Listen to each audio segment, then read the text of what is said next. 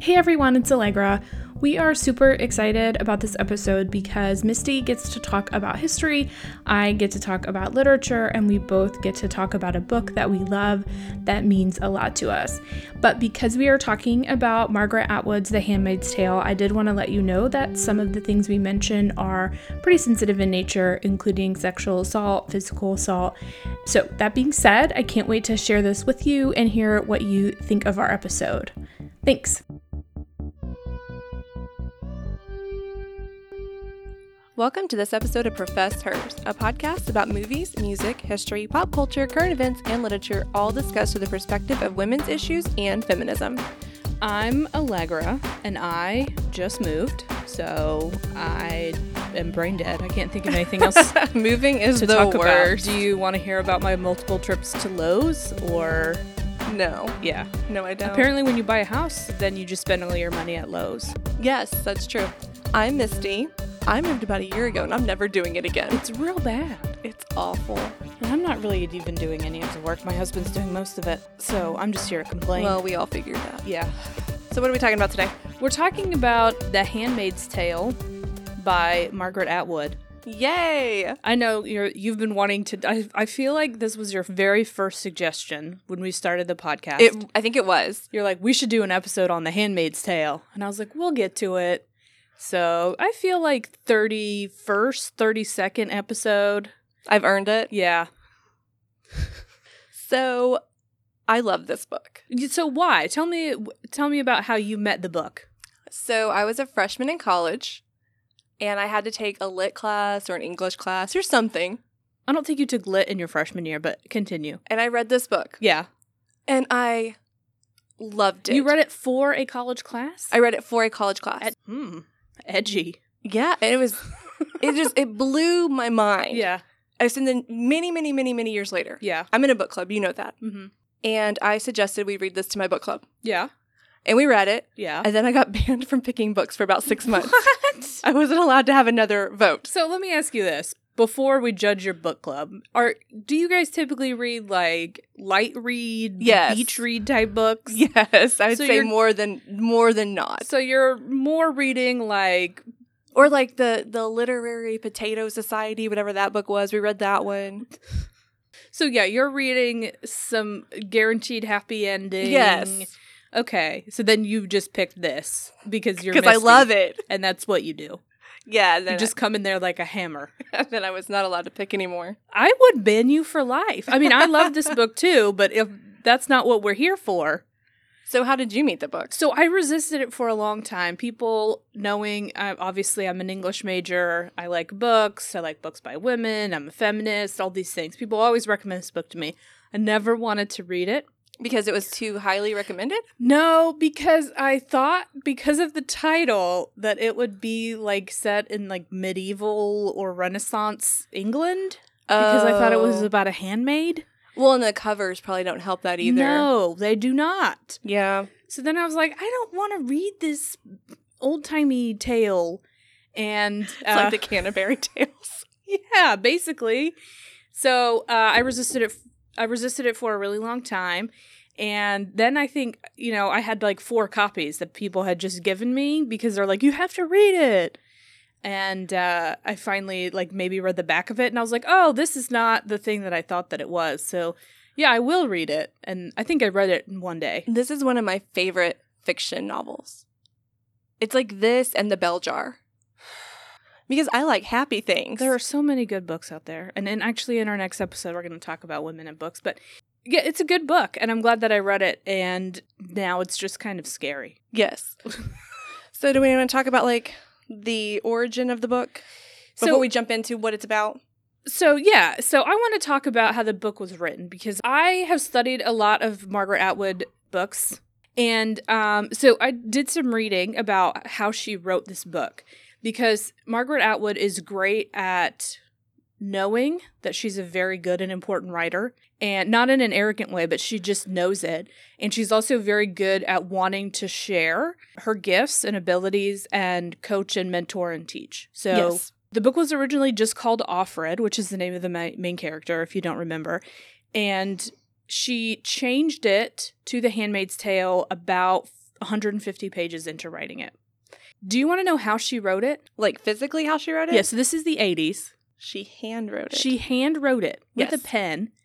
Then she transcribed it sort of with a typewriter. Then she wrote all over the typewritten pages, like scribbling on the typed pages, and then she gave all of those to someone who is a professional typist. Oh, I didn't know that part. She paid someone to type it, and then that is how she got her manuscript because of course this was 1985. We didn't have the same kind of computing technology that we do now. So I think it's important that it's published in 1985. Yeah. And it, w- she was working at, in Tuscaloosa, Alabama. Well, and also in England. She started when she was in England and finished it in Yes. Tuscaloosa. But she was uh, teaching Yes. in an MFA program in Alabama. That's where Alabama is Yes. University of Alabama, Yes. Roll Tide. Uh, and that's where she finished the book. So it's published in Canada in the fall of 1985, and there it's received. Margaret Atwood describes the reception as baffled and sometimes anxious. And the question was kind of like, could it happen here? So not like baffled and they didn't understand it, but baffled and like, is this Yeah, predictive? like it took the wind out of them. Yeah. She said that the general response when it was published in the United States in February 1986, she said the response in the United States was, How long have we got? before this Yeah. thing comes to pass. So in Canada, that was like, Hmm, do you think this could happen here? But in the United States, it was like, Okay, start the countdown. How long do we have before this happens? Yeah. And she said it in the United States because, Well, there are a lot of reasons. yeah. Because religion has been very important to the development of our country. Yeah, and she said that the heavy handed theocracy of Puritan New England and its marked bias against women would feed the opportunity of a period of social chaos to reassert itself. So she knew that our cultural origins were puritanical. Yes.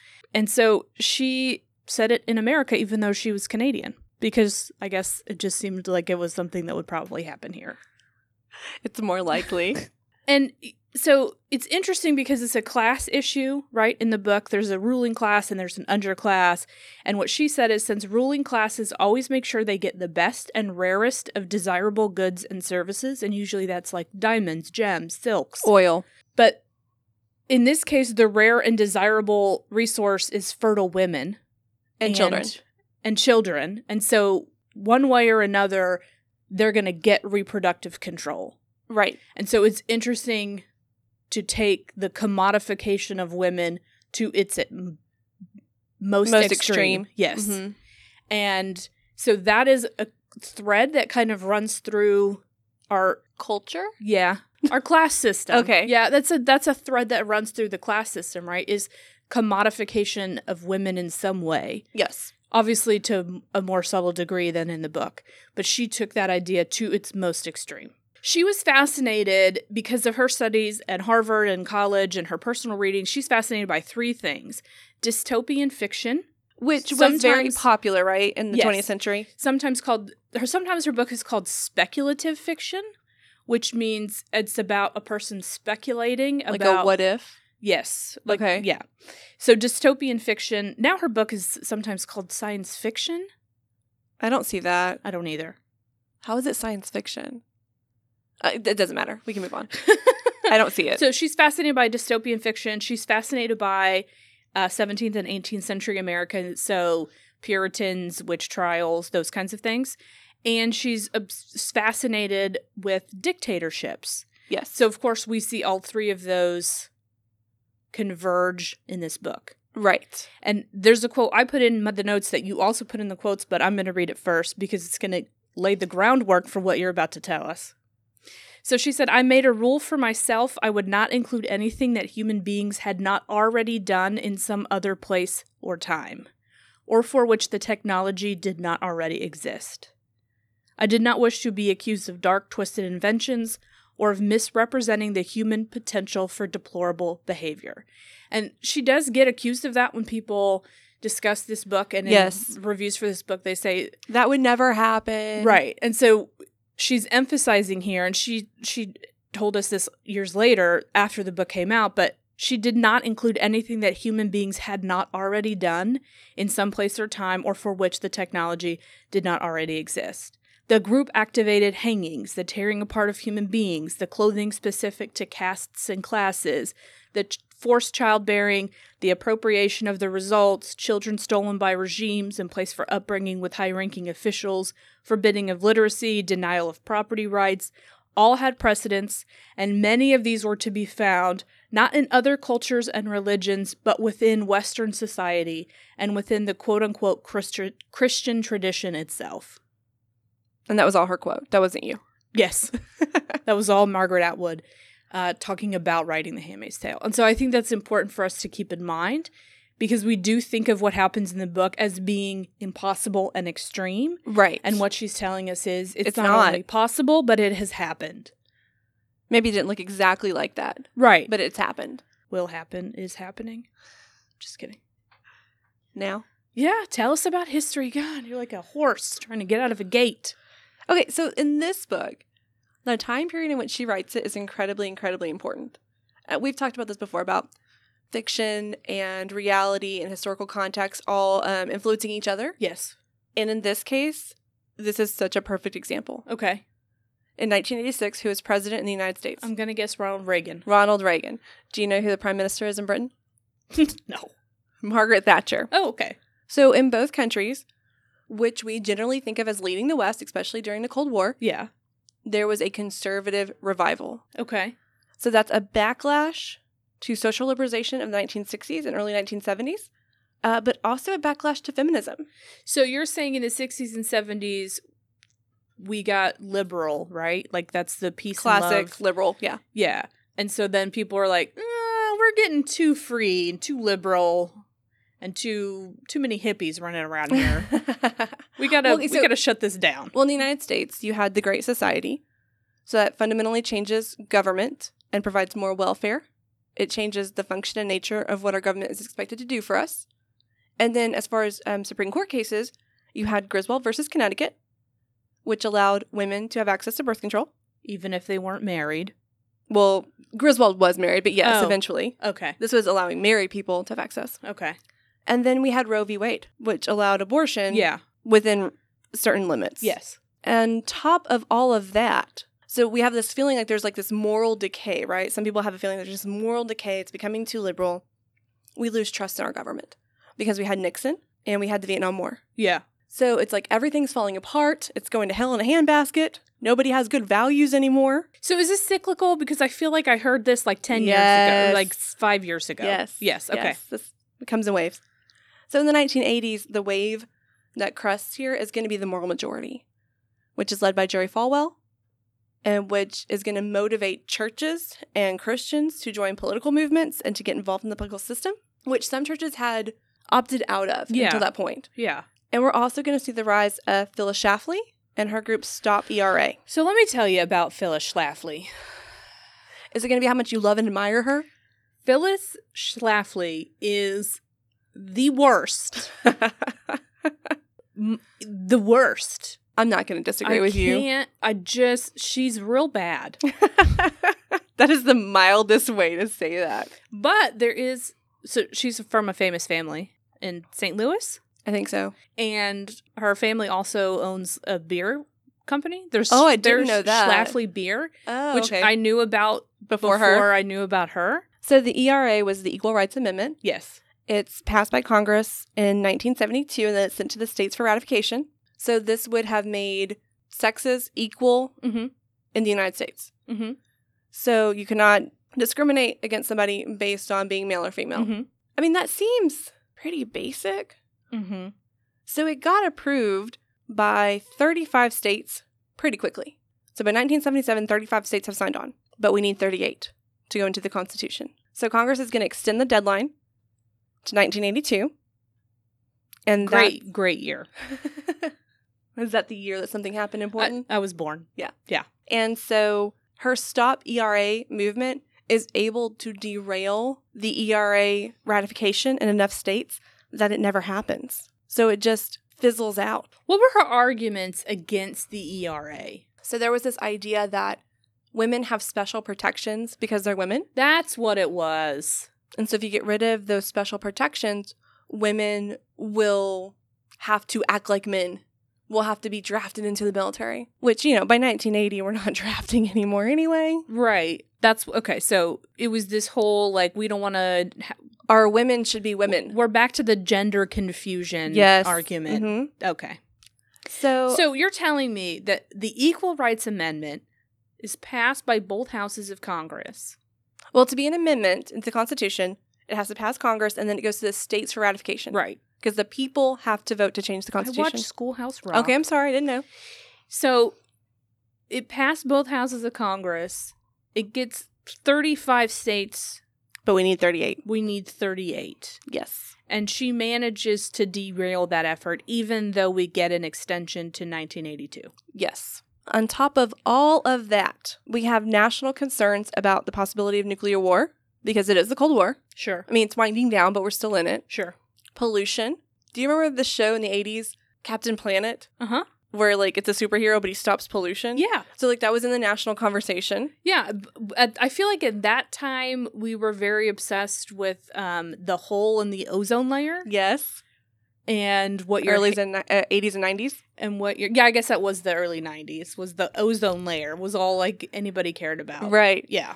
And declining birth rates for certain groups. That's a little bit of a dog whistle. Because white people were not having as many children. White, middle class, educated women were choosing to have fewer children. I wonder why. So, if white, middle class, educated women are not having children, That means obviously we're going to be taken over by Right. the, by the poors and by the people of color, and we can't have that. right. Is what they were thinking. Yes, yes, exactly. So, there's a lot of like anxiety within certain corners of the United States. So what you're saying is rich white people were scared. I'm not going to be that general about it. That's what it was. Rich white people were scared. And there was a lot of talk like, how do we incentivize motherhood? How do we bring respect and dignity back to motherhood? Why are so many women going to work? Why aren't they choosing to stay home? You know, maybe because, well, I don't want to get into Reaganomics, but maybe because it's expensive and it's hard to raise a child on one income household. yeah, and I mean that's that that was that was all in Phyllis Schlafly's uh stump speeches too, right? Like the importance of motherhood and of staying My- home and how you're ruining the family. My favorite part of her is that she has six children and she's preaching to all these other women about staying home and raising their children but she's traveling across the country without her children without her children. to tell other people to stay home. Yeah. Good lady. Not a fan. the So- worst. Why did you bring her up? I'm gonna be mad all day. But it's important to put that social context there because then when this book is released, Atwood is tapping into all of those anxieties and fears and concerns for our country.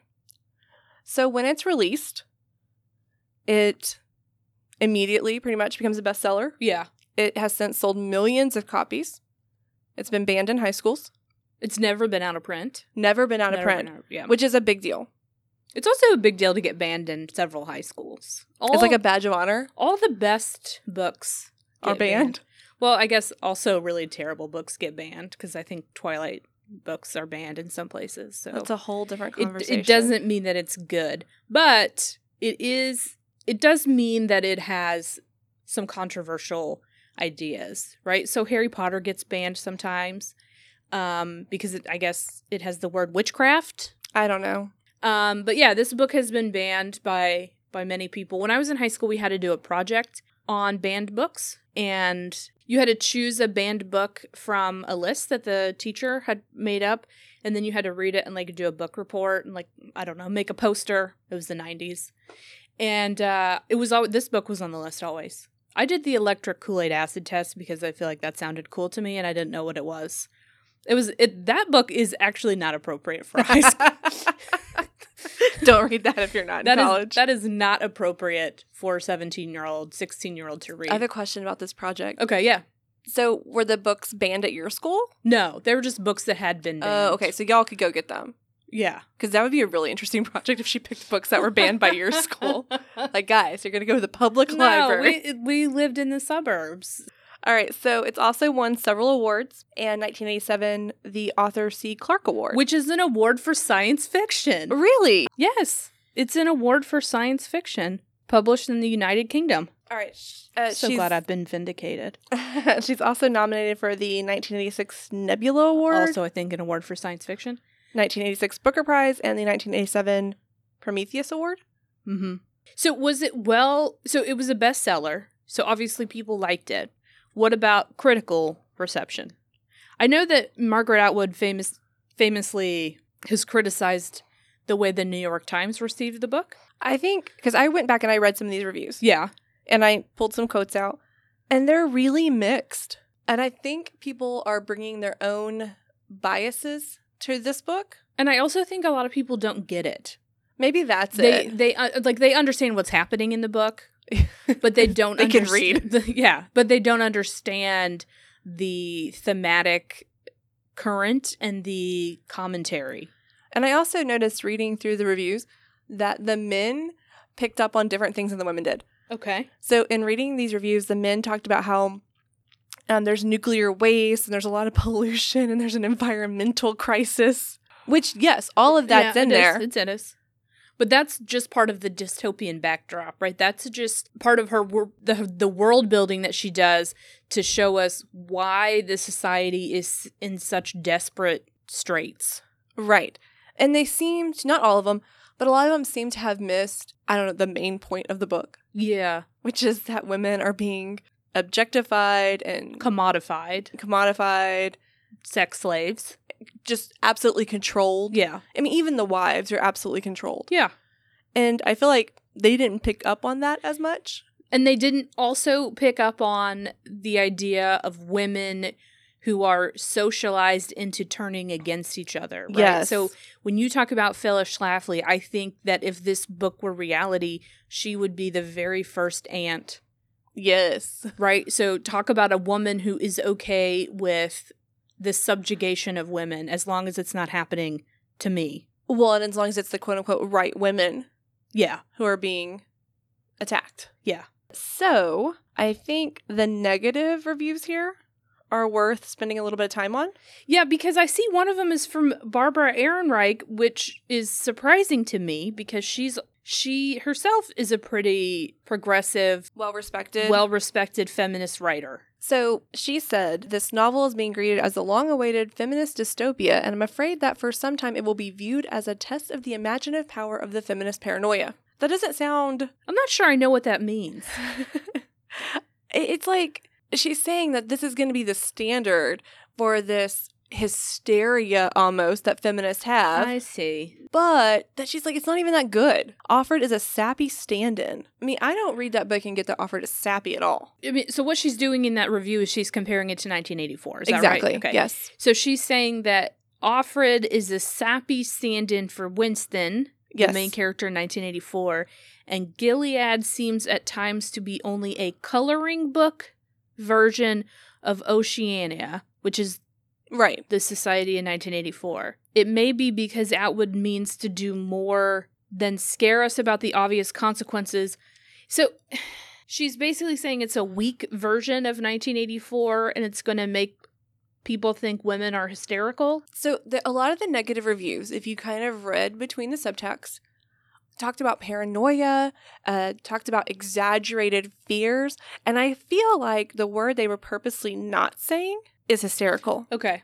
Because anytime a woman gets upset about something, Allegra, Sure. she's hysterical. Right. It's unreasonable. Right, her floating uterus has caused her to have too many emotions. Yes, but when a dude cries because someone died in a video game, that's totally fine. Yes, exactly. Yeah, sure. Okay. And they also do compare a lot of this to Brave New World in 1984. Mm-hmm. Some of those comparisons are fair. I think some of them are not. Well, so I, I don't think it's c- fair to compare two books that are not attempting to do similar things. And I think maybe some of the reason that the book is getting negative criticism is because people just assumed that the book was trying to do what 1984 and Brave New World were trying to do, right? All three of them have some similarities, sure. And all three of them are making a great deal of social commentary. All three of them have imagined societies where they are taking flaws of our current social structure and taking them to the extreme to show us the danger that is in store Right. for us if we follow along a particular path. But I don't think that it's makes any sense to compare Gilead to Oceania, but beyond that, I don't think it makes any sense to compare a book by George Orwell to a book by Margaret Atwood, right? They're written in different historical contexts. Yes. Because Orwell didn't write that book in 1984. so I, I just feel like those aren't reasonable comparisons. I feel like it would be fair in 1986 to say this book is in the vein of, Sure. because those are the two most well known books people would have read at that time Yeah. that have projected these what ifs into the future. But But then to say, but she's doing something different. completely different. yes. And by the way, this is the first time somebody's focused specifically on Women. women. hmm We're not pretending like what would happen to women doesn't have the potential for being worse. Well, and I think the gender of the author matters in these reviews, right? Well, I don't think a lot of people were calling books by men sappy, so Or claiming that they were paranoid or hysterical. I don't think that um, maybe they did. Maybe a lot of people called George Orwell hysterical, but or paranoid. But I don't his- feel like I've ever read anybody calling him hysterical. Like, I feel like that word is reserved for women. Oh, it is. For sure. It is. Yeah. So I'm going to read this other negative review. Okay. Atwood's adept style renders the grim atmosphere of the future quite palpably. That's like the most mild praise you could give So someone. she described it well enough for us to imagine. But the didacticism of the novel wears thin. Oh my god. The book is Do you hate this guy? the book is simply too obvious. What? To support its fictional context. Still, Atwood is quite an esteemed fiction writer, the author of such well received novels as Surfacing and Life Before Man, two books I literally have never heard of, and I, I studied literature in college. Demand for her latest effort, therefore, is bound to be high. Unfortunately, the number of disappointed readers may be equally high. The didacticism of the novel wears thin. The book is simply too obvious. So, he's accusing her of beating us over the head with it. Yes. And in the other review, the reviewer seems to have missed the point. yes. So, So you can make no one happy. Just do what you want to do. too much, but not enough. She really has like a hard time with the reviewers here. I feel like she was probably just screaming at them, like, "Do you not understand? Do you not get the point I of hope it?" she was laughing at them.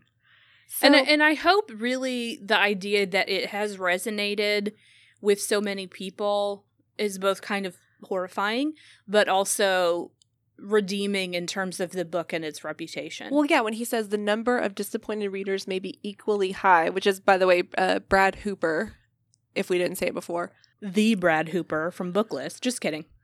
it has resonated with people, right? And Mhm. not only that, but it has had several adaptations into other forms of media. yeah. So it's been a 1990s film, which I've watched and I'm going to say is not great. don't don't waste your time. Well, Um, a 2000 opera, no. Mm-mm.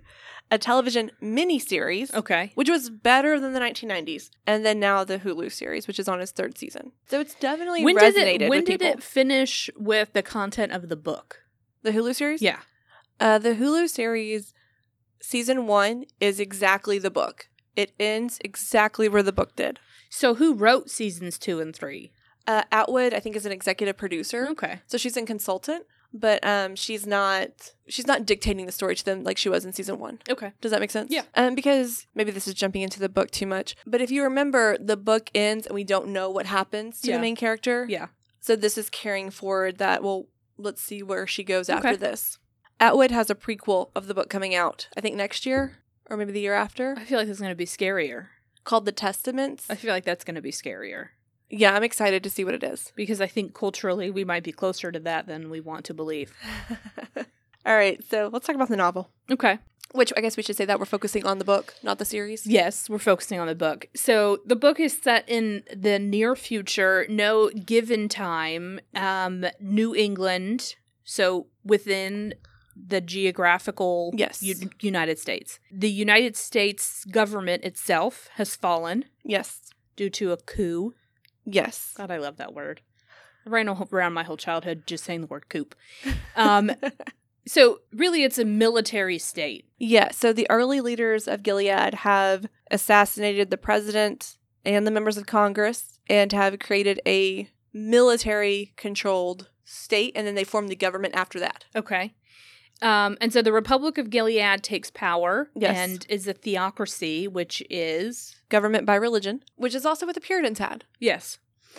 And crackdown on women's rights. I remember one of the first things that happens, and this is actually in a flashback. So this is pre Gilead, but and I think maybe this is during the coup. One of the first things that happens is that if you're a woman and you have money or you had a bank account, all of your money was given to or transferred into the account of your husband or your father. And I right? believe property too, Yeah. So to your male chaperone. it was always the intention of the Republic of Gilead to I mean that was one of their leading causes yes. was to take rights and power away from women, forbidding them to hold jobs, um, forbidding them to own property, to own their own money, and they were immediately arresting and executing people who resisted yes. or opposed them. yes. So then they set up The, They- Republic. the the republic and that's when they started this system of the handmaids. the handmaid so i i mean it's i guess it's kind of a caste system right So we have a caste system yeah because we have the commanders, who are the elites. hmm We have the econo people, who are Christians that are not in sinful relationships, yeah but they're not elites. And they're not discussed a whole lot in the book, but they're kind of in the background. They would not have been assigned a handmaid. And then the handmaids are women who, previous to Gilead, had quote unquote sinful relationships or sinful lifestyles. So they're being punished, but they've also proven fertile. to be fertile yes, Yes. so handmaids are assigned to commanders to their Yes. families and they first go through a training process Training. where they are put into I mean it seems like almost like a boot camp style scenario right they all sleep in cots in a large open room they all have to wake up at a certain time and they are trained to uh, be servile right to to do as they're told to not speak out of turn to It's an indoctrination camp, is what it is. absolutely And it's um, the Rachel and Leah Re Education Center, or sometimes that's shortened to the Red Center. Yeah. So the people who run that are called ants. Yes. And they're women who are physically and mentally controlling and I guess abusing the handmaids in training. And there is some question as to whether the ants are quote unquote true believers in the system or if they are just like going along to get along. Or if they're just sadistic. Yes. Yeah. Yeah. So th- their motivations, because this is all seen from Offred's point of view, Right. are not fully explored. Well, I mean, and that's interesting, right? Are they people who were really true believers and they thought this is best for us and our society? And so it's from their angle, tough love what they're doing? Or are they like, uh, I have to do this or I'm going to get in trouble? Um, that's interesting because, of course, to Offred, They're kind of it evil. wouldn't have made it, she wouldn't have been able to detect Right. whether they were or weren't. So once they go through training and they pass, assuming they aren't killed during that process, because some people are. And um, ones that refuse to cooperate, if they're not directly killed, they're sent to the quote unquote colonies, which is like a nuclear waste site. And so they're cleaning up nuclear waste. And so they will die. Yeah. It is just a protracted death. It's going to take a little while. Um, it's always important for uh, dystopian society to have somewhere you can just send people off to. Right. So they are assigned to a family once they graduate, I guess, from their training. Yes. And in the case of Offred, she's assigned to a well, com- she has a first assignment that we don't read about. yes, And then her second assignment is to the Waterfords. And the reason that's important is because if a handmaid had three failed assignments, she's assigned to three families and doesn't produce a child, then I think she was sent to the colonies too. lovely. Yes. So the I I guess the most graphic part of the experience for Offred is what she's sent there to do, which is during what is determined to be her fertile period of 48 to 72 hours, she is forced to have sex with her commander while the commander's wife holds her hands and wrists. So the wife, the husband and wife are there together, Yes. and the handmaid is kind of just between them, yes. and she is there as a baby making kind of machine yes. between those times, she is a worker in the house, but very light work, right? So she can walk to the store. Uh, but for the most part, she's just supposed to stay out of the way and not really get in the way of the wife. Does the wife, Right. the wife of a commander, what is she called? So the wives also are very controlled Yes. and they also have given up part of their identities. So in this case, Mrs. Waterford is Serena Joy. And in the book, she's an older woman and she used to be like a televangelist and a singer, Mhm. but now she's just Mrs. Waterford. She's not allowed to work, she's not allowed to read, she's not allowed to write. She gets to knit. The handmaid has to kind of stay away from the wife Yes. because it is painful to the wife to see the person that her husband has intercourse with, yes. right? Yes. in the TV show, Serena Joy is much younger than she is in the, book. Yes. I do remember in the book that sometimes they would all gather around for Serena to read from the Bible. No, they would gather around for Mr. Waterford to read from the right, Bible. because Yeah. wives are not allowed to read. N- Right. No women, maybe except the aunts, are allowed to read. So the the word handmaid Yes. to me, and this is the- the reason I didn't want to read the book, is like the person who helps a, a royal woman get dressed and do- do her hair and arrange her personal affairs. Yes. Is that the his what that word has always meant until this book? No. Okay. So they're using the biblical term handmaid. So there are some stories in the Old Testament about women who could not conceive. And so they had servants who they gave to their husband as quote unquote a handmaid. So the servant would sleep with the husband, and any children from that union would go to the wife. This was in the Bible. Yeah, a few times. I didn't know this. Oh, at- really? At, at all. Yeah, that's why it's the Rachel and Leah Center, because those are two biblical characters that did this. I'm sorry. I didn't know that. I I mean, I know that Margaret Atwood said it, right? I didn't make any of this up, but still I was like, that's not what a handmaid is. That's a little weird Yeah. way to use the word, but no, that's the way to use the word originally. Well, I mean, they were servants too, right? But Huh. this is the part where they gave them as handmaids Huh. to the husband. Yeah. So the I don't know where to move on from your shock. I'm just moving on. I just am moving right along. I mean, we're going to go back to to what Margaret Atwood said, right? And to Yeah. say a lot of this happened and a lot of it happened in quote unquote Christian society. So, Gilead as you said controls all women. yes, It not just the isn't- handmaids it and not just the isn't wives. That there is an upper class and lower class of women, and the upper class women have a say in their identities, right? No woman has a say in their identity. In the case of the handmaid, they have no Literally no identity. no identity. Their name is gone, and they Right. are just referred to as of the person who they're assigned to. So Offred is of Fred and because her commander is Fred Waterford. and we don't know that originally and so No, we don't. you're 50 60 i don't know so many pages into the book when you realize that offred which just sounds like a freaky futuristic name is actually of fred and then of course you meet of glenn and all of these other characters Yes. Ugh. and so what also that would mean is if you went from one family to another then your name would change Yes, and that's on purpose. gross Well, because these women, once they have the children, they don't exist in the household anymore. They're going to a next assignment. oh because they can't be around The children. the children Uh, they don't leave the house very much. They're constantly being watched by another group we haven't talked about yet called the Eyes, which are the spies of Gilead. And maybe that's what phyllis schlafly would have been doing she was an eye. Maybe. I said she would be an ant, but maybe she'd be an eye. Aside from wives and handmaids and the ants, because we talked about that, Yeah. uh, we also have Marthas. So Marthas are women who are not fertile, hmm who haven't committed any egregious sins, Okay. but they weren't in Christian marriages. And so they're servants. So they're cooking, cleaning, that kind of thing. Okay. So all of the people who were in good Christian marriages who aren't commanders. First marriages, by the way. Oh yeah, so you would have been a handmaid. I would. oh man. So or a Martha, maybe. Who knows? So a Martha you is can't cook or clean. I can learn.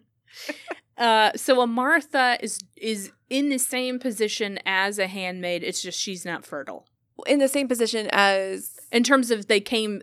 Their origins are the same, right? They were not in Christian marriages right when right, the right. coup began. I mean, or maybe they had never been married at all, Okay, but they have some domestic skill okay. which can be utilized. so the people who were in good Christian marriages, living uh, lives deemed by the society as acceptable, those are the Okano people. Yes. Okay. Yes, those are the lower class. Yes. So Martha's are servants, general cooking, cleaning, and Martha's have strained relationships typically with the handmaids. With everyone, Yeah. Nobody's happy. nobody's happy, I mean, except I guess the dudes. and even some of them are not happy, Yeah. which we find out in the book too. Yeah. Okay, there's another group of women that we haven't talked about yet, and you don't find out about till I want to say at least halfway through the book, and that would be the Jezebels. Do you remember the Jezebels? No. So the Jezebels are handmaids that were rebellious or that didn't work out, but they're usually very attractive, and the commanders didn't want to send them to the colonies. So they basically created a brothel, and the Jezebels lived there. You know, that's interesting because I feel like that would happen. It's very hypocritical, but it's also very on brand. right? so if a woman is a commodity, yes. and if it, it, her first way of being valued is that she can bear children, Right. but she can't, but she's still really hot, so then she's a commodity in a separate way. Right. But I still don't want to get rid of her because still just her body, not herself, but her body is of some value to me as a dude, as a powerful man in society. So yeah, it does show the hypocrisy because they're supposed to be basing all of this on Christianity, Morality. and morality, Yeah. and all of their sexual infidelity is based on having children so that we can raise children and keep our society going. Yeah. Because Mr. Waterford takes Alfred to Jezebel's at some point in the novel, and it's kind of like showing her around. I don't remember that at all, but I believe you. Um, some other issues in this book, and, and these are things I think are legitimate criticisms of the book. Mm-hmm. Race is not really addressed in the book. Now, there's reasons for it, um, but African Americans are essentially rounded up and they're called the children of Ham, and they are removed from society. So there's a question about what that means, but it kind of seems like they're deported out of America and sent to their own colony. Mm-hmm. So everyone we're in contact with in the book is a white, quote unquote, white American. So that's different in the show. It is. Um, and also, Jewish Americans in the book were given the chance to convert.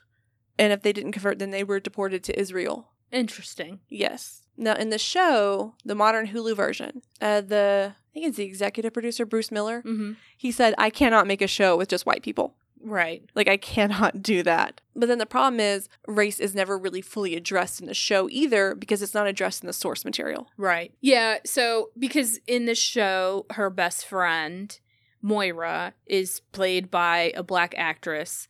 And so there are characters of color in the show, And that character is in the book. but she's white in the book.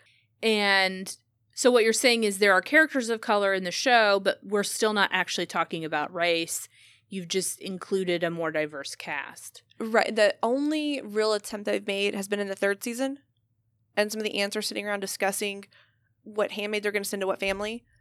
And there's this offhand comment of, "Oh, we can't send that person there because they don't want a colored handmaid," and that's it. That's the only discussion. And It's so that not really a very in depth discussion of race. no, yeah. but I think the show's heard the criticism that they haven't talked about race, and so that was like them trying to do it, yeah. but it's hard to introduce that discussion three seasons in. Got to find a way. I think the show originally thought that like children are so valuable that race will cease to matter. just anybody that Yeah. can give us a child will be valued and important. But I don't think anybody watching that, knowing that this is based on American society, would for a single minute believe Exactly. that oh, we're immediately no We're in longer a- racist. We're in a post racial society. nope, we don't care about that anymore, and that never factors in. Uh, Yeah, I don't think anybody would believe that. That doesn't. I mean, Yeah, That- there's some problems that there, right? seems less plausible than literally everything else that happens in this book. So Alfred is the main character, and the book is really told from her perspective. So there are things that we don't know because she doesn't know them, right? Like how the ants got to where they are, things like that. She, we do get flashbacks into her life. We never know her before name, is that right? right. Um, but we do know her before husband's name. right. So she was married to someone named Luke. Who was previously married to another woman. Okay. So oh, that's right. And they had an affair and then they got married. So that's Yes. why she ended up as a handmaid and not an Akano person. because she quote unquote broke up a marriage. Got it. They had, th- so I mean, they had to do a lot of investigation into each individual person in order to rank them. And that seems a little bit interesting. Well, and it could be a system of telling on each other. Yeah, that's true. Because, I mean, we had that during the Cold War. Hey, if you think your neighbor's a Russian, call this phone number. Yeah. So in some of the flashbacks that we get, and we get these throughout the book, so we don't know her whole backstory until the book is through. Um, she and her husband and their child try to flee. Right, they're in a, a Yes. car. They're trying to run away, um, but they are eventually caught, and she doesn't know what's happened. So they're taking her kid because they want to raise. You know, the They're child going is to give also that child to a commander's family. yes, and we don't know what happened to Luke. Mm, We assume he's killed, but we don't know that. Yeah, and so f also for a while she doesn't know what's happened to her best friend. Well, so her friend does end up at the Red Center with her, but then um, she's too rebellious and she ran away. And so there's this question like, did she make it out? Was she killed? We don't know. Well, she turns up later at Jezebel's. And so, what happens with Offred at the Waterford's house is a little interesting and also reveals a lot of the hypocrisy happening in those commanders' families.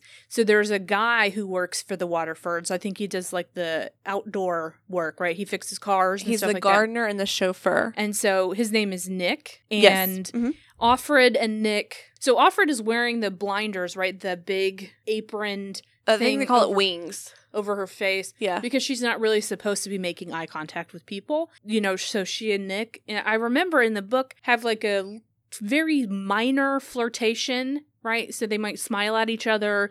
She might, you know, sneak a look at him, but Serena, the the wife of the commander, forces them sort of to have a relationship because she knows, Serena knows that her husband is the reason that the handmaids aren't getting pregnant. Like she knows it's her husband who is infertile and not the handmaids. And she wants a child. And so she basically forces Afra to have sex with Nick to get pregnant. Yes. And legally in Gilead, men are non infertile. Right. So if a handmaid is not getting pregnant, even if you have 10 ma- handmaids and they're not getting pregnant, it's your handmaids are defective, Right. not the commander, Right. because we can't question his there's the- masculinity. Mm. and there's a doctor too, right? Yes. That the ma- handmaids go to, and the doctor also offers a similar service, right? Like, Right. I will impregnate you to make your life easier. yes. But I, if I remember right, Offred is afraid that that's a trick. Like she's Yes. afraid that the eyes that the society has made the doctor say that to see if she'll go for it, to see if she'll get in trouble. Right. So she also has a secret relationship with the commander, and they, I mean, I think they play Scrabble together, and he lets her read a book every now and then. Vogue, Vogue magazine. Okay.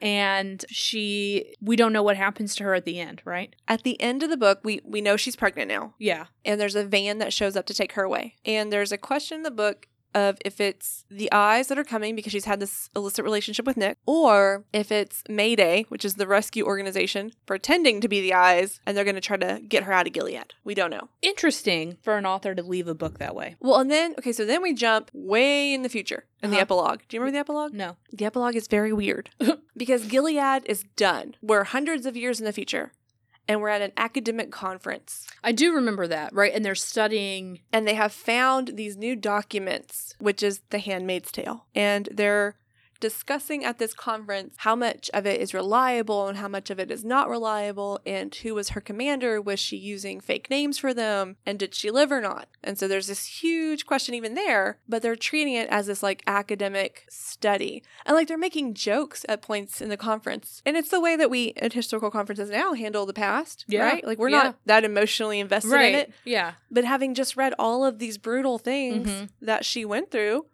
you get kind of angry Yeah. that they're just like offhandedly Yeah. describing her this way. So I mean, we're that leads us to believe that she did live if she wrote this down. She lived long enough to record the story because maybe she got to a safe house, wrote it down, and then was going on to the next safe house and was killed. Mm-hmm.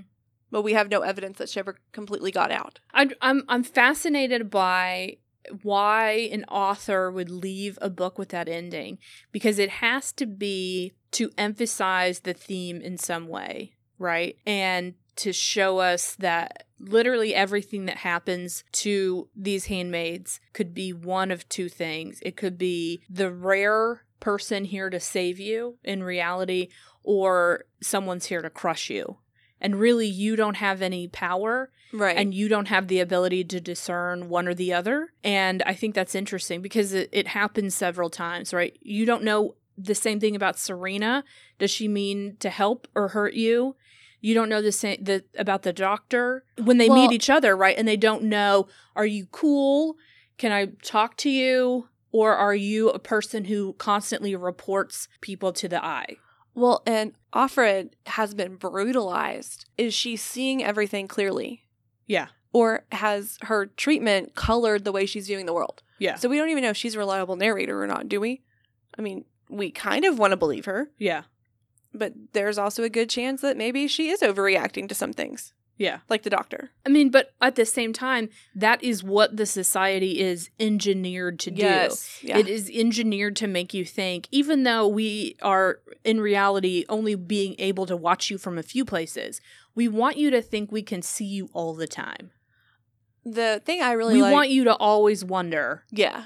if I steal an apple, if I do whatever, are they going to know? Exactly. The ending, as far as like from a historian's point of view, I really like it because Offred wasn't an important person in Gilead. Yeah. And so we do lose people all the time in the historical narrative. Yeah. Like if you don't have the documents, you can't follow somebody. That seems very realistic to me. because there there wasn't meticulous record keeping for people of lower social status. Well, and then if she is caught and executed, she's executed as Offred. Or if she moved on to Oh, another yeah. commander, she's executed as That's of a good Glenn. point. I don't know how to connect that to her before person. Yeah. Does that make sense? Yeah, that's actually interesting because yeah, her whole identity is erased. So even if there is a record of her, it would be in a different name, and so we Exactly. wouldn't know that this is the same person as this because they weren't even allowed to retain their own names. Anything. And so I do want to talk a little bit. I'm going to try not to be too much of an English teacher here, Okay. but I do want to talk a little bit about the flashbacks. Okay. because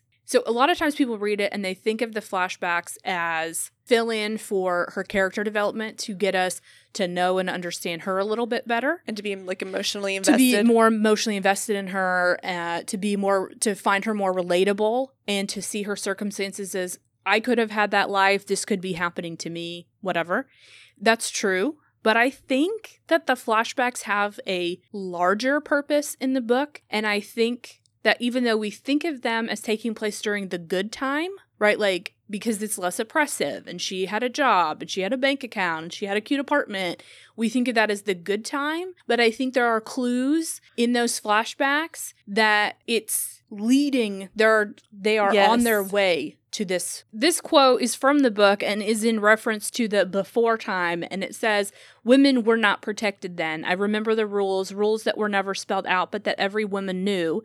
Don't open your door to a stranger, even if he says he's the police. Make him slide his ID under the door.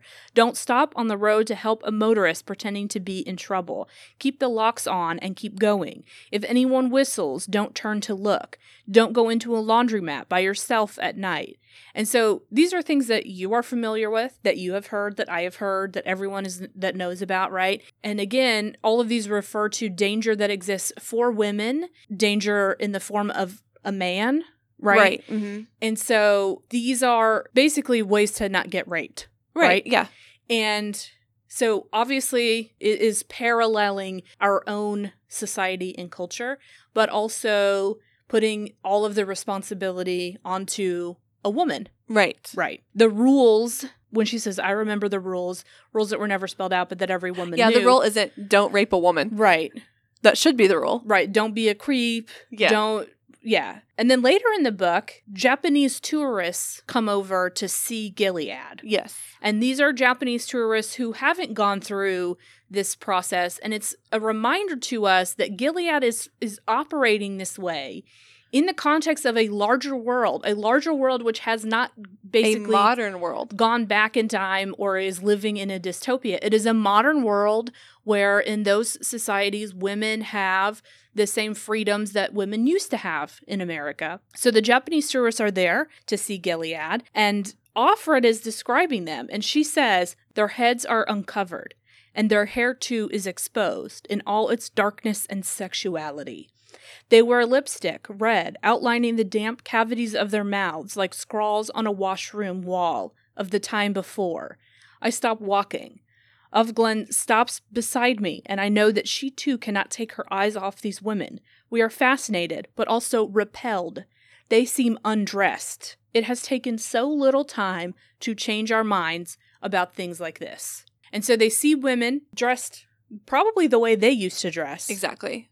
Maybe even a little bit more formally if they're touring Gilead. And so they think uncovered hair Yeah. is shocking. They see the hair as being sexual, they see lipstick as being totally inappropriate. We are fascinated but also repelled. But she notices, like she does a little metacognition and says, it has taken so little time to change our minds about things like this, to see these women in such a different context. Yes. And so it's working in terms of, I guess, brainwashing the women. Yeah, the indoctrination sticks. Yeah, that's the more historically appropriate word, indoctrination. So, do we want to talk about the historical influences that Atwood draws on? I mean, you do. I do. So, uh, first off, we've talked about this a lot uh, Puritan theocracy. Yeah. So, the 1600s Puritans come over to the New World, Mhm. and they do so because they're quote unquote persecuted by the Church of England. Mhm. So, they're wanting to start over where nobody can tell them what to do. Puritans are not welcoming people, they're not warm and fuzzy. Right. You show up and you're a Quaker, they hang you. You better get in line, you better follow the rules. So that very much has a Gilead tone to Mhm. it, right? Yeah. You will be like us, you will do exactly what you need to do. Their women are very tightly controlled. 100 years later, well, 90 years later, 1690s, we have the Salem witch trials. Mm-hmm. And this is something that um, Atwood talks about a lot as being influence on this book because you have this like hysteria that women are gaining power, that women are too sexualized, they're acting out, they must be in league with the devil. Mm-hmm. So what's our solution? I mean, if you're different in some way, if, I mean, and the whole, like the notion of the old maid, so an old unmarried woman or a girl who doesn't seem interested in being as Puritan or someone who isn't just interested in domestic affairs, in getting married, anybody who's different, right, is open to persecution. And we're, and so we have created this culture of fear, right, that anybody can report on anybody, that any that anybody could be watching you, that anybody could be a spy, that um, you could get in trouble for not towing the line exactly. Well, and how do you prove As a you're not a woman. witch? I've Yeah. never been able to. I mean, that's an impossible task Yeah. that you gave these women. And so they were hung. Yeah. Now, other influences that I think we don't think about quite as much, but they're in here. In 1979, we have the Iranian Revolution. And this is a really, really, really interesting revolution historically because Iran was a modern country. You had women who were university professors. And this revolution that happens takes the culture backwards in some restraints. And so women are removed from the universities, they're removed from public life, they have to come fully covered, like physically covered. Mm-hmm. Um, they have to have male chaperones. So this is a case in which women had modern day freedoms and then lost them. Some people say, "Oh, that could never happen." Well, it happened. You know, it depends on who's in control of the government. And whether the government is based on subjective religious beliefs. Exactly. Yeah. Uh, we also have the Romanian ban on birth control. Are you familiar with this? No, I'm not brushed up on my Romanian history. Romanian ban on birth control. Yes. So I'm going to assume I'm not the only one who doesn't know. Probably not. So in 1966, the Romanian president is going to issue Decree 770, which bans birth control and abortion. And they're going to order all Romanian women of childbearing age to produce at least five children. I'm sorry. What? Yes. So, to enforce it, they're going to have secret police installed in hospitals. Women were subjected to monthly pregnancy tests, and sex Mm. education in school is going to focus on just the benefits of motherhood, how great it is to be a mom. If you were childless, you were taxed more heavily. So, that's the like ordering you to is the taxes. Now, they did this because their birth rate was low. So, this goes into effect, and literally the year after it goes into effect, their um, birth rate doubled. But this also means the child morality rate, mort- Child morality Yeah. rate. It's very low. Children are very immoral.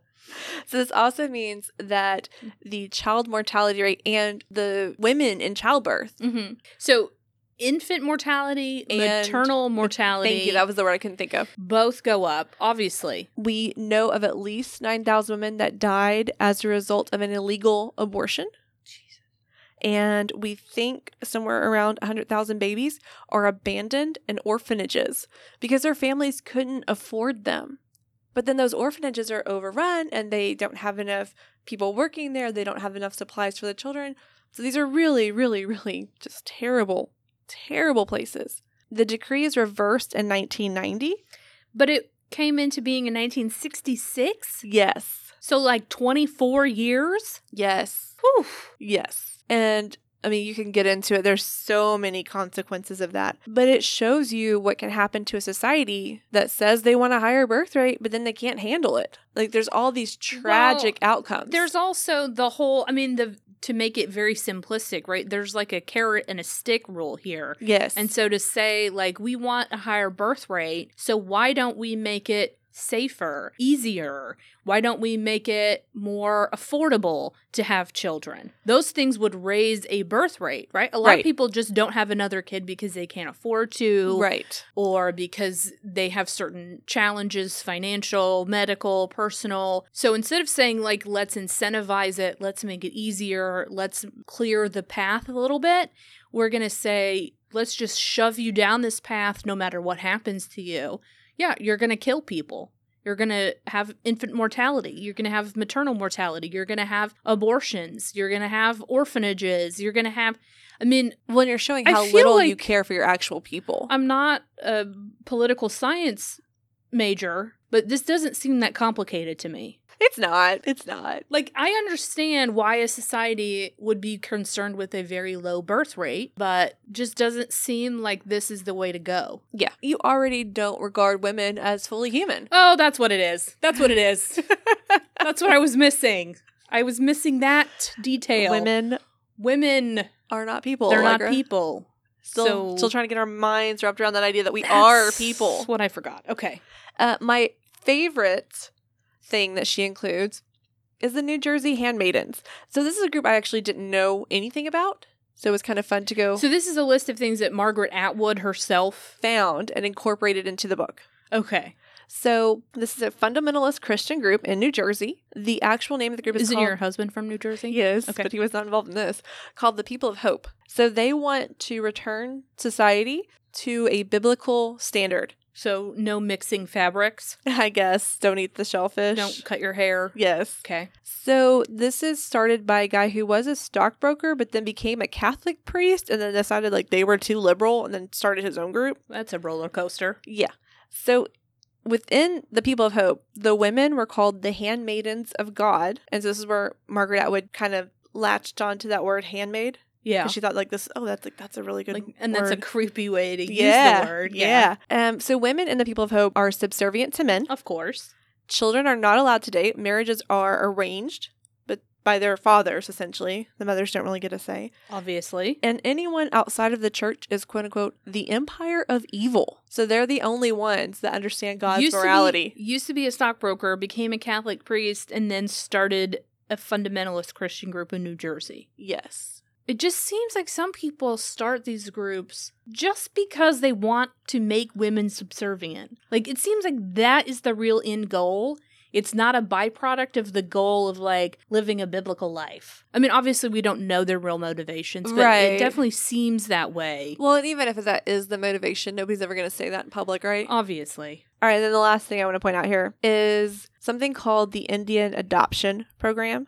I feel like you skipped something that I wanted you to talk about. Oh, did you want to talk about radiation? Yes. I, okay, so let's talk about radiation first, and we'll talk about the Indian Adoption Program. All right, so in the book, we have people that are cleaning up the colonies, and this is where we qu- sent the uh, unwomen. yeah. So, a, an unwoman is a lesbian, a radical feminist, an adulterer who is not fertile. So, anybody that they can't use as a handmaid who won't get in line and follow the program, right? Yeah. So they're not killed, right? The state doesn't execute them, but they work them to Or- death. but it's lethal. right. Okay. You're not going to go shovel radiation and feel great. So, but but Margaret Atwood said that she didn't put anything in the book that didn't exist So in somewhere the 1970s, in the world. You're telling me that this happened somewhere in the world. in the Soviet Union, yes. So we have people in the Soviet Union who are forced into uranium mines to gather material for atomic bombs. Because again, Cold War, got to keep up with the United States. These are mostly prisoners. So their prison sentence was sent to go get this uranium, which is obviously very radioactive. The average lifespan of one of those prisoners is about two years from the time you get there to the time you are going to be poisoned with radiation and die. We think somewhere roughly about 5,000 men are sent to these uranium mines as Wh- prisoners. But in the book, it's feminists and lesbians. Yes, yes. I mean, but so she changed some of the details, right? Right. I'm just, But it happened. but that is in the society of Gilead. That is the most undesirable. Well, a and that person also could happened be. in the Holocaust too, right? We have concentration camps and we have work camps. Yeah. So we had some people that were sent to these camps and were literally worked to death to support the Nazi regime. right. But it's happened in other Yeah. situations she too. didn't invent any of it. Yeah. Exactly. All right, and the last thing is the Indian Adoption Project. I'm going to guess that this is something where the United States government said, hey, let's find a fair and judicious way to deal with the people who lived in this country before we got here. N- no, Oh, okay. that has never once happened. Never one, not one time has that happened. No, not, not that I'm aware of. All right, so in 1958, the Child Welfare League of America began the Indian Adoption Project. So basically, they went to reservations and they noticed these terrible conditions that Native American children are living in. What they thought were terrible conditions. They really were terrible conditions. We have a lot of poverty. Uh, our schools on these reservations are not really up to standard. Children are sometimes sent to work at very young ages to help support the family. So there are terrible conditions on the reservations. Okay. So you and I would look at that and say, how can we make the reservations better? Right. How can we support them? How can we give bring jobs to the area? How can we How can help we with improve the childcare? education? How can we incentivize teaching and building up the schools? Right. The Child Welfare League looked at this and thought, well, we obviously can't leave these children in the reservations. These are terrible places. So they basically stole the children and then adopted them out to white American families. I'm sorry. They just said this child appears to be living in a pretty bad condition, So must, these parents must be terrible. so I'm just going to take it. Take them. Take And, the children. Yes. Basically, the birth parents lost their parental rights to these children. And then this agency, with the help of several states, adopted those children out to white families. But these children weren't being abused. This is not like this is they were not in circumstances where in in our culture CPS would have taken them away. the majority of them, no. I mean, um, were some of them in bad family situations? Sure. Probably. Okay. But the majority of them, no. They had loving families who were dealing with outside influences like poverty, Right. like a lack of social services. But rather than fix those things, we'll just take the children. because the children are where the value Yeah, is the only thing worth caring they're a about. here. commodity, right? There are white families that are looking to adopt children. Here are some children in bad situations. Problem solved. So in Gilead, when they take Offred's daughter and they give her to a quote unquote better family, Yeah. definitely it's happened before. Absolutely, it's happened before in our country. The real question is: Is it going to happen again? So I want to talk to you about the legacy of The Handmaid's Tale. Uh, obviously, the TV show, the Hulu show. There's a book called The Power by Naomi Alderman. Are you familiar with that I've book? never heard of this. Okay. So in that book, women have basically like the power, like electricity in their bodies that they can kind of shoot out of their hands. Like X Men? No, but Sure, if that helps you understand it. But women have the power. And so the book explores what would happen in a society and how It's like the opposite. it is the opposite, but it's the same social commentary because everything in the society is based on men having the power. Ah, so we're flipping it. Bef- and then so then women physically get this power. And so it's a And the book men by are excited and happy to let us have our turn. Yeah, and and Margaret Atwood, yeah, sure, that's definitely what happened. Margaret Atwood uh, was an early, I think, an early reader of the book, and so when I bought it, there was a big like quote of praise from Margaret Atwood on the cover of this book. So people call it Atwood endorsed, I guess. But me personally, I see ideas from this book in The Hunger Games, Yeah, um, in episodes of Black Mirror. sure. You watch Black Mirror? No. You have got to watch Black Mirror. I know you have Netflix. Yes. You have got to watch Black Mirror. Okay. I But- feel personally attacked. You should. We are swimming in dystopian young adult literature. Yes. And a lot of them have s- female protagonists, and a lot of them are dealing with social commentary in these same veins. Uh, I'm not going to say all of them are direct descendants of The Handmaid's Tale, but I think this It opened the door. I do think so. And obviously, if you watch the news, you see that people are wearing a handmaid's outfit, dress, uniform, costume Uniform, maybe?